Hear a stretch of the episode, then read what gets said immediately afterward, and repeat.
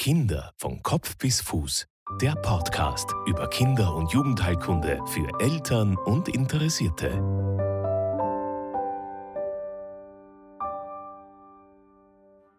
Hallo und herzlich willkommen zur nächsten Folge des Podcasts Kinder von Kopf bis Fuß. Mein Name ist Marlies Haslinger und ich bin Kinderärztin. Als Mutter von zwei Kindern kann ich die Sorgen und Ängste, die man als Eltern durchlebt, sehr gut verstehen. Beim Besuch beim Kinderarzt bleibt oft nicht ausreichend Zeit, um alle Details zu besprechen.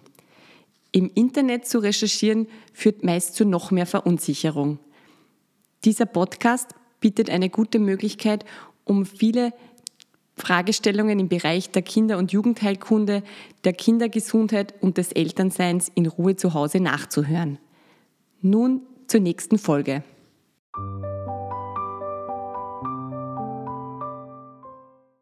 Heute reden wir über das Thema der Vorhautverengung. Das ist ein Thema, das viele Eltern immer wieder beschäftigt.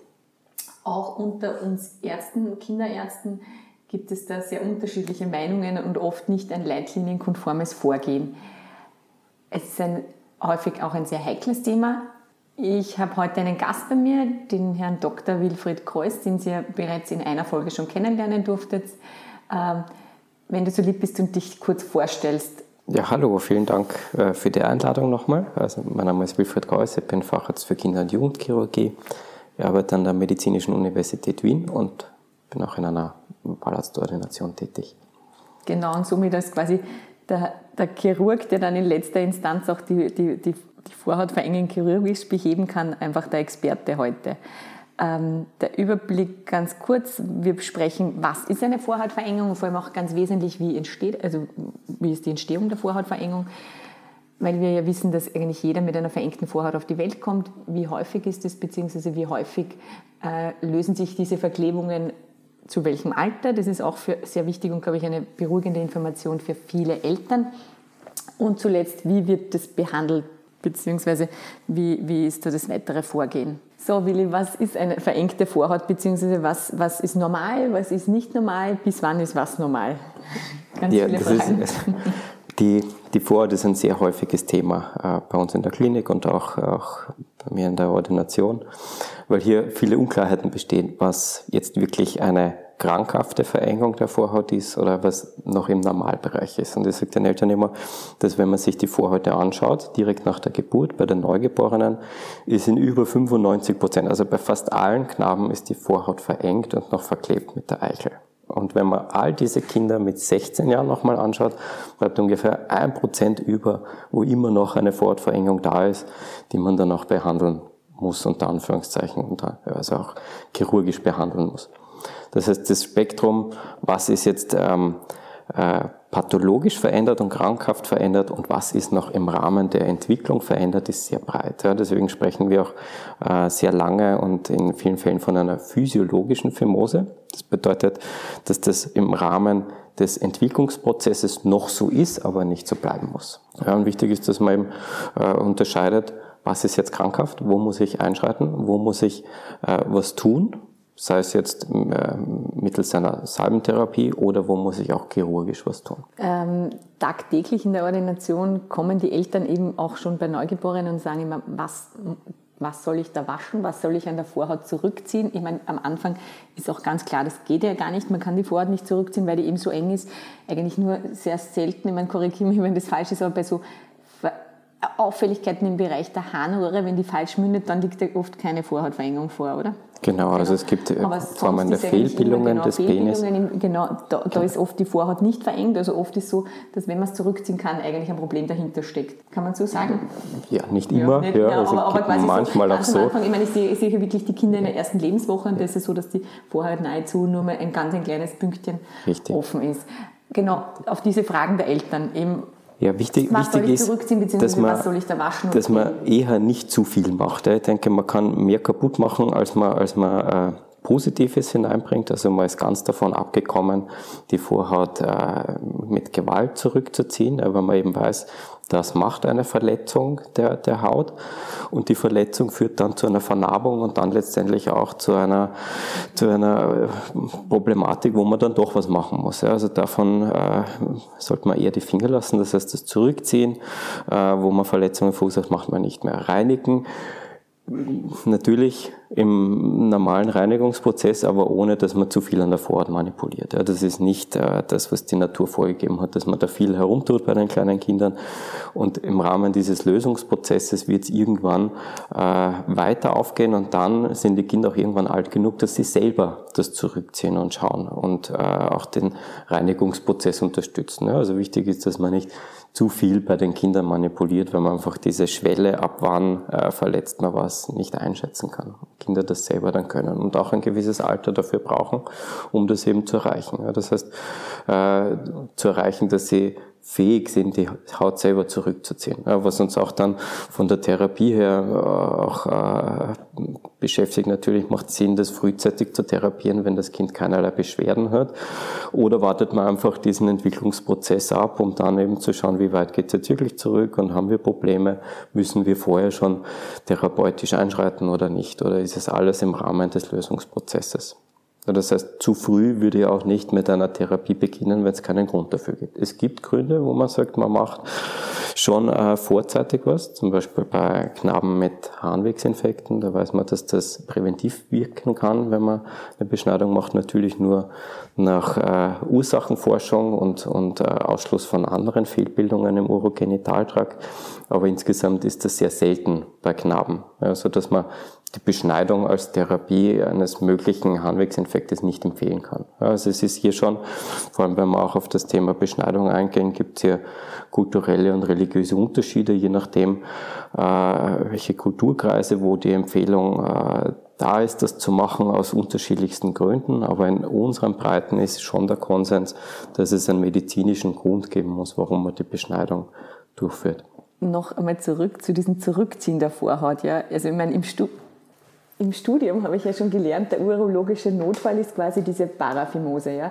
Möchtest du noch erklären, was passieren kann, wenn man eben diese Vorhaut auch später, ja, wenn man die zu radikal zurückzieht, oder? Und auch wieder schaut, dass die, also sich die Vorhaut nicht mehr nach vorstreifen lässt, was da passieren kann. Also da kommt, ja, die, pa Paraphimose ist der, der sogenannte genau, spanische Notfall, Kragen. Genau, ja, das, das heißt, die Vorhaut, die noch nicht weit genug ist, rutscht hinter die Eichel zurück und rutscht dann von alleine nicht mehr vor. Und das kann dazu führen, dass die Durchblutung der Eichel eingeschränkt ist, was dann ähm, ein Kaputtwerden der Eichel äh, verursachen kann. Also da muss man schon rasch einschreiten und das wieder lösen, beziehungsweise wieder nach vorne äh, bringen, die Vorhaut. Ja, das schafft man in vielen Fällen auch händisch mit Ausdrücken ohne Narkose. In manchen Fällen braucht man doch einen chirurgischen Eingriff dafür.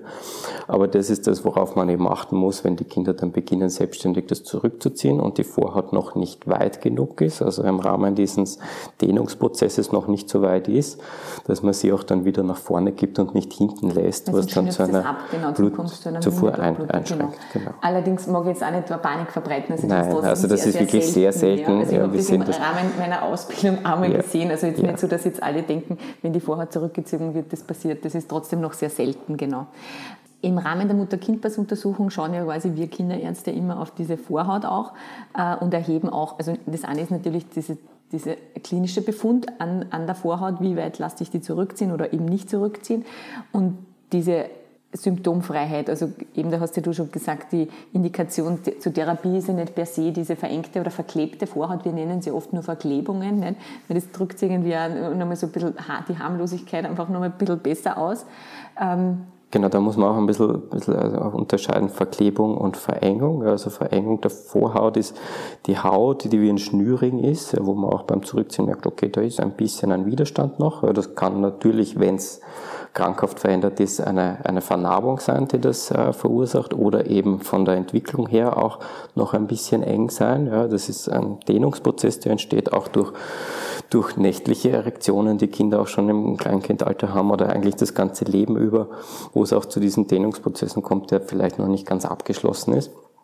Und diese Verklebungen, die unabhängig von einer Vorhautverengung auch später noch da sein können. Ja, das ist von der Entwicklung her so, dass das, die Vorhaut und die Eichel fest miteinander verschmolzen sind und sich auch das erst im Laufe der Zeit ablöst und an gewissen Stellen dann noch sichtbar sein kann. Ja, und das verunsichert auch oft viele Eltern, dass da diese Verklebung noch da ist. Selbst aber nach, der, nach der Operation ist sie oft noch verklebt, oder? Immer nur so, so Ränder?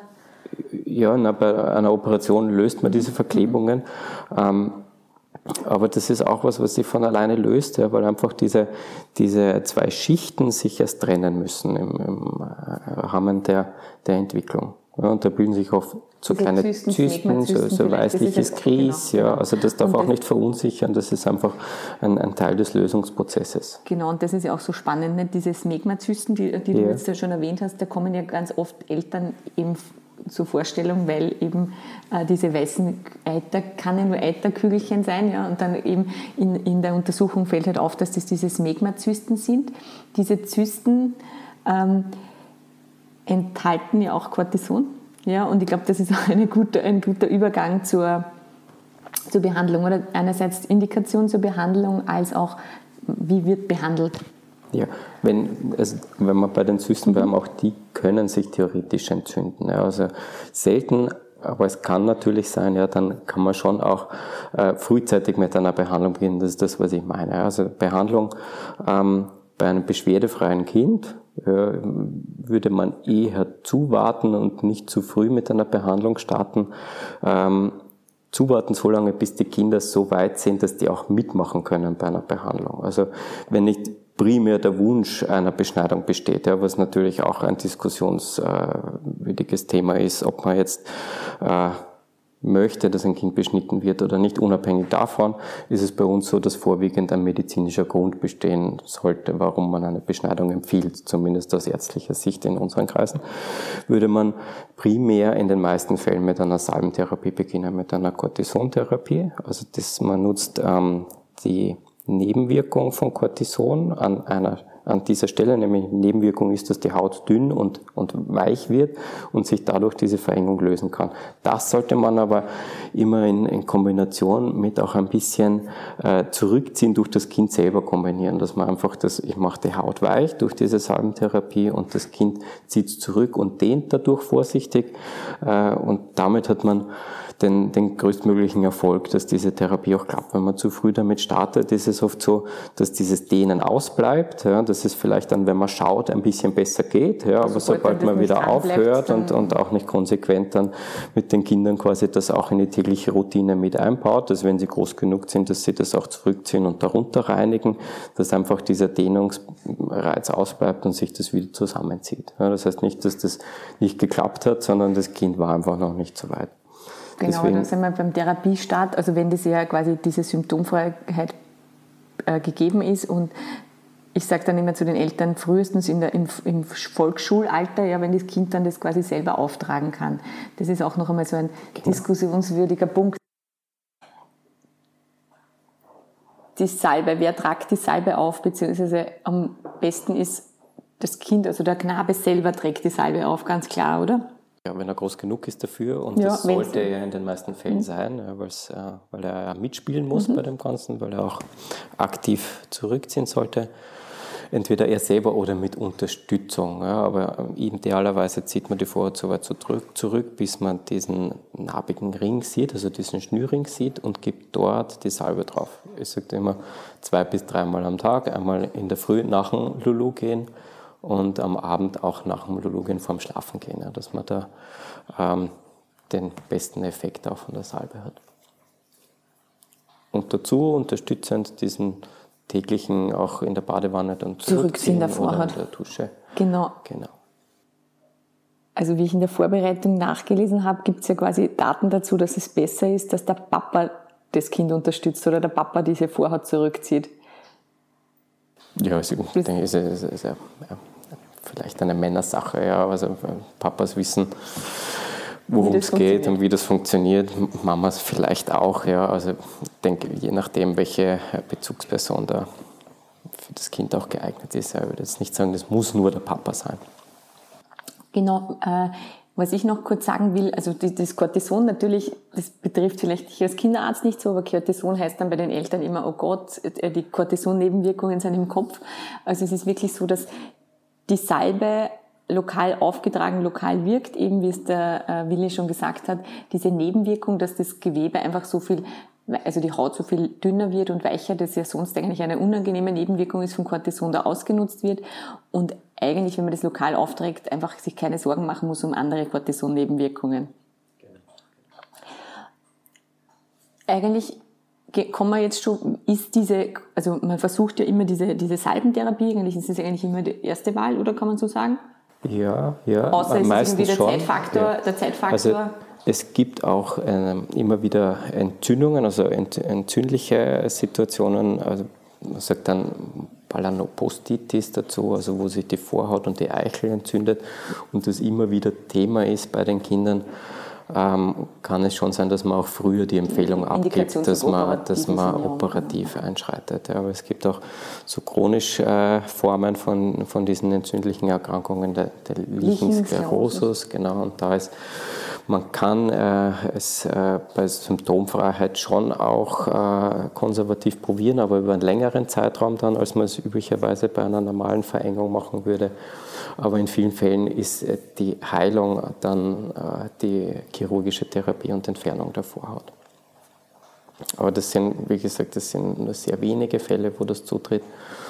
Und das ist auch was, was man oft ähm, auch schon erkennen kann bei der Untersuchung und Inspektion, ob das da dieser chronische fragen, Prozess so eine, eine Vorhaut, die ganz klar, die du siehst und sagst, ja, die kann man nur chirurgisch ja, sanieren. Ja, ja, auch das gibt es. Ja. Also wenn man wirklich sieht, die Vorhaut ist narbig verändert, weißlich verändert mit äh, Verfärbungen und Spots und wirklich dick fibrotisch, ja, also dann kann man natürlich auch eine Samentherapie versuchen, aber die Chancen sind dann natürlich geringer, dass es auch äh, längerfristig äh, hilft und auch nicht dann doch irgendwann ein chirurgischer Eingriff notwendig wird. Man will auch vermeiden, dass man immer wieder Salbentherapien macht und quasi das äh, Thema Nummer eins wird, wenn die Erfolgsaussichten auch sehr gering sind. Also da muss also man doch eine Therapie von, wir reden ja von nicht von einer Woche, sondern genau, von sechs Wochen eigentlich. Vier bis sechs Wochen empfiehlt man. Ja, und wenn man das immer wiederkehrend machen muss, dann stellt sich auch die Frage, ob nicht eine andere Therapie ja, genau. sinnvoller ist. Wenn jetzt mein Kind eine verengte Vorhaut hat und eben zu dir kommt zur Operation, wie, wie kann ich mir das vorstellen? Wie, wie wird der Eingriff passieren? Wie, was für mich als Mama natürlich auch immer ist, was ist da von Anästhesieseite? Ja. Also wichtig ist, dass äh, chirurgische Eingriffe an Kindern so durchgeführt werden, dass es nicht traumatisierend ist. Also man auch, auch man sagt, es ist nur ein kleiner Eingriff, nein, es ist ein operativer Eingriff. Also man kann das so gut wie nicht ohne einer adäquaten Narkose machen. Das bedeutet, das Kind soll schlafen dabei, aber auch nichts spüren. Und das Ganze sollte auch in einem Setting sein, wo die hygienischen äh, Standards passen. Das heißt, ähm, wenn man all diese Voraussetzungen hat, ist es ein Eingriff, der zwar vielleicht äh, ein paar Tage unangenehm ist, ja, weil natürlich die Vorhaut ist ein, ein, ein heikles Organ, ein sensibles Organ, ja, wenn man die Vorhaut entfernt ist auch äh, die Eichel freiliegend und, und dementsprechend den Umweltreizen frisch ausgesetzt, was es davor nicht war. Das heißt, die Kinder spüren das schon danach. Ja. Ähm, aber wenn man das in einem Rahmen äh, durchführt, wo, wo das Kind auch äh, nicht traumatisiert wird dadurch, also gut schlaft, nichts mitbekommt, keine Schmerzen oder wenig Schmerzen im Rahmen des Angriffs hat, ist es was, was man gut, gut durchführen kann. Aber das heißt, das Kind kriegt sowohl eine allgemeine Narkose, genau, also der eine schläft. Ablauf nicht? üblicherweise wäre, das Kind kriegt was zum Schlafen, ja, egal auf welche Art und Weise man das macht. Man kann es mit Narkosegas machen, man kann es mit anderen Narkosemitteln machen.